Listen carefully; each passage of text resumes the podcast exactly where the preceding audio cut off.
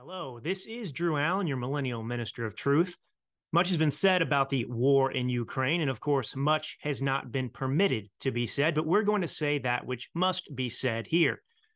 Over the weekend, Joe Biden appeared to have found time in his chaotic schedule as the leader of the increasingly totalitarian world to take his toes out of the sand to conduct an interview with CNN's Fareed Zakaria.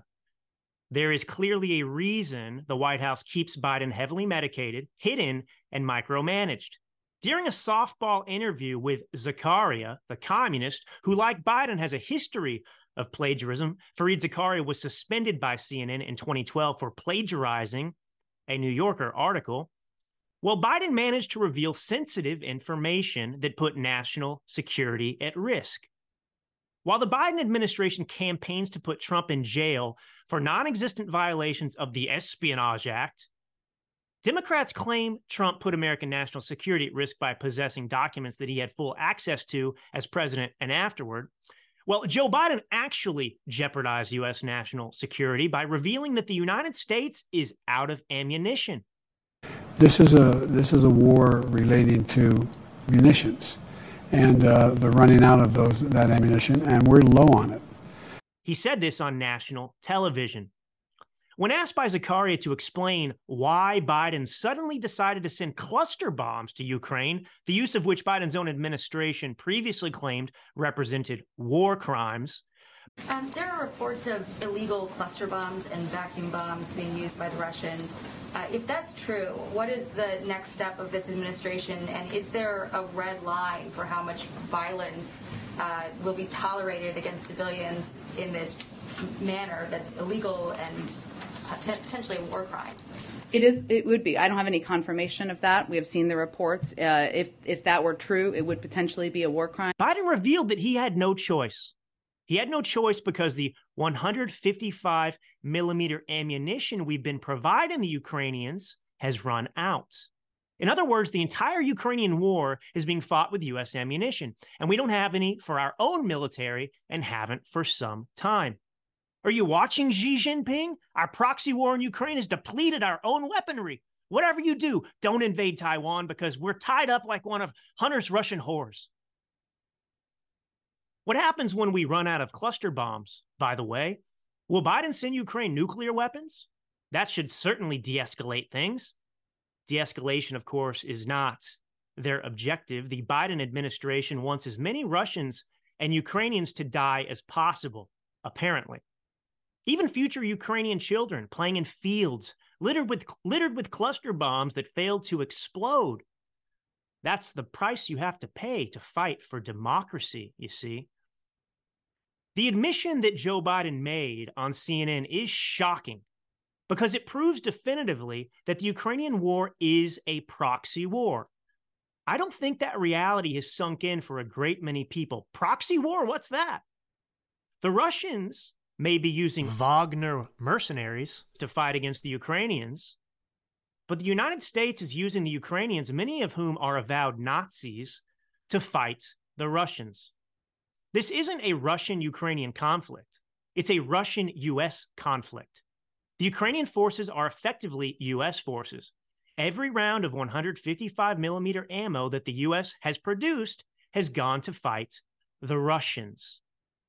While the Ukrainians are losing the war, and no amount of propaganda can change that, not even Adam Kinzinger's tweets about a mythical Ukrainian fighter pilot single handedly shooting down Russian MiGs, the United States has no ammo to confront our own enemies. We sent it all to Ukraine. In other words, if the United States were to go to war with China tomorrow, the intimidating trans men and drag queens in our own military would be forced to fight the Chinese with puberty blockers and whips while lecturing each other about racism and equity. But of course, we must continue sending our own ammunition and now cluster bombs to Ukraine because America won't survive if the corrupt Ukrainian dictator Zelensky, who showed up to address our Congress in a tracksuit, throws a tantrum on TikTok. America's very survival is dependent upon Ukraine's victory, at least according to Democrats and neocons like Lindsey Graham. In fact, we know this to be true. Just look at what happened to America the last time the Russians invaded Ukraine. In 2014, the Russians annexed Crimea while Barack Obama was president and Joe Biden was vice president. America still has not recovered from the seizure of U.S. territory in Ukraine. Ukraine is effectively a U.S. territory and has been for more than two decades. Back in 2004, the Bush administration cheered the Orange Revolution in Ukraine. After the pro Russian President Viktor Yushchenko was accused of stealing the election in 2004, angry protesters, backed by the West and the United States, succeeded in overturning the election results and installing the pro Western candidate Viktor Yanukovych as president instead.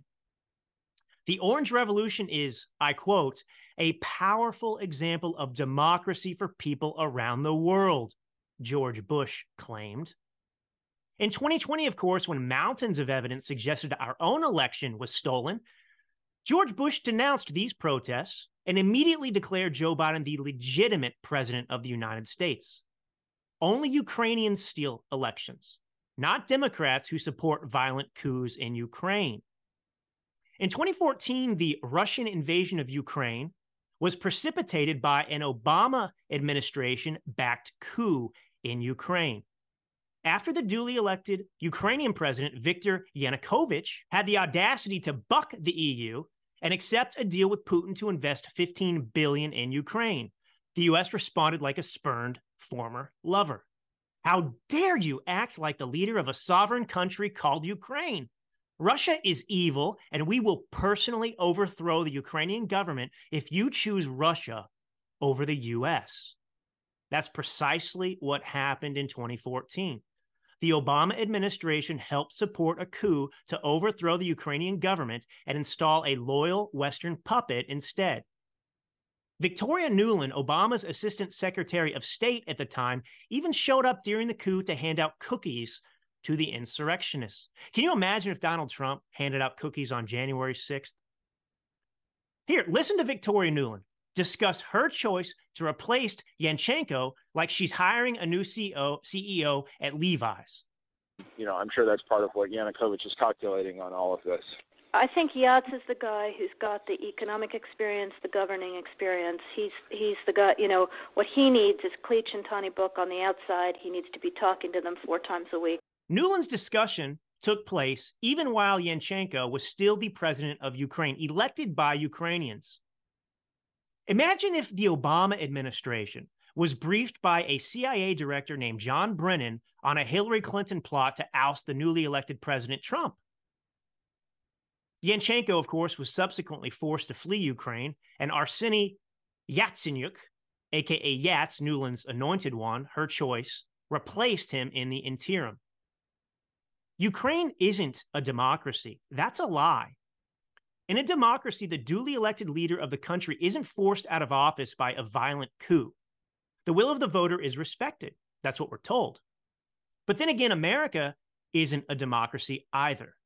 Trump Russia collusion was a coup led by Hillary Clinton and the outgoing Obama administration. I still don't think this is set in for many people. Democrats spent two years undermining the Trump administration with a $32 million taxpayer funded investigation into accusations Democrats knew weren't true because they had fabricated them. Why are we funding and arming Ukrainians to fight a war they can't win? Has anyone asked this question? We didn't do this the last time Russia invaded Ukraine. After Russia invaded Ukraine and annexed Crimea in 2014, then President Barack Obama insisted that a military solution was not on the table. This is not another Cold War that we're, we're entering into, Obama said. The United States and NATO do not seek any conflict with Russia. Now is not the time for bluster. There are no easy answers, no military solution. That's what Barack Obama said at the time. Back then, the Obama administration and Democratic Party were very friendly with Putin. You may recall how, how Hillary Clinton went to Geneva and presented the Russian foreign minister Sergei Lavrov with a red button with the English word reset to signify the Obama administration's desire to improve relations with Russia. In 2010, you may recall how the Obama administration even sold one fifth of United States uranium to the Russian government. The deal was secured shortly after Bill Clinton was paid half a million dollars to give a speech in Moscow. The truth is, it was Democrats who were sympathetic to Putin until they weren't. The shift from Putin lovers to Putin haters appears to have taken place sometime in 2016. Coincidentally, when Democrats hatched their narrative and decided to falsely accuse Donald Trump of being a Putin puppet to cover up Clinton's email scandal. Is the Biden war against Russia nothing more than an extension of the Trump Russia collusion hoax? An effort to convince ignorant Americans that Democrats are anti Putin and Trump is pro Putin? Are Ukrainians and Russians being slaughtered because Democrats are playing a political game with deadly consequences? Well, we know as a matter of fact that Russian aggression takes place every time the United States intervenes in Ukrainian affairs.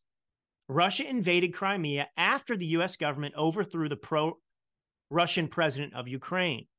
The latest act of Russian aggression is directly related to US government's efforts to recruit Ukraine to NATO against the wishes of Russia. Russia doesn't want Ukraine to join NATO. This is their red line. The Russians previously reached a preliminary peace deal with Ukraine. In exchange for not joining NATO, the Russians would withdraw their troops, but the West intervened and killed the deal. How exactly are we protecting democracy when the United States routinely subverts democracy in Ukraine and even here in America? You see, protecting democracy has become the jihadist rallying cry for US politicians justifying their own anti democratic acts.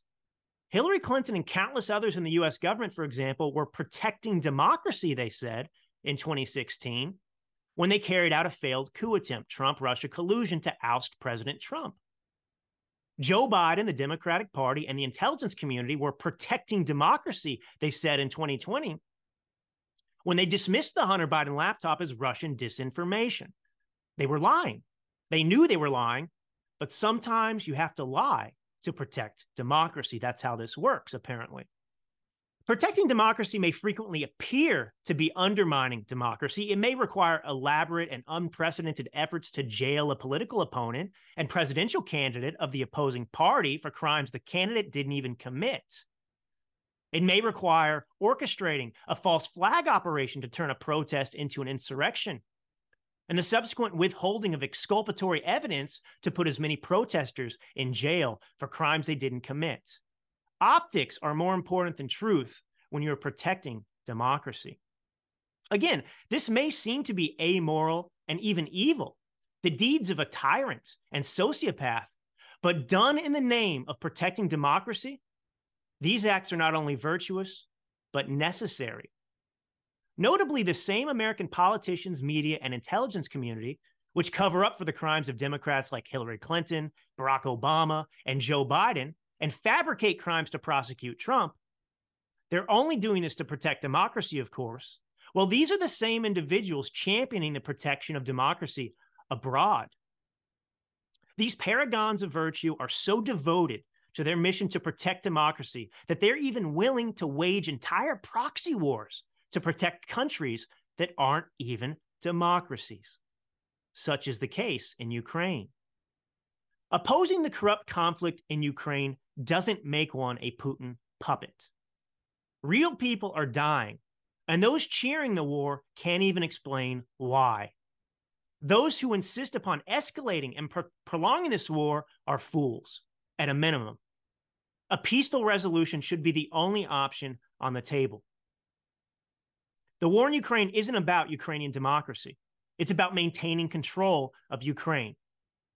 It's important to remember that the same people behind the never ending proxy war in Ukraine are the same people who eagerly handed control of Afghanistan back over to the Taliban.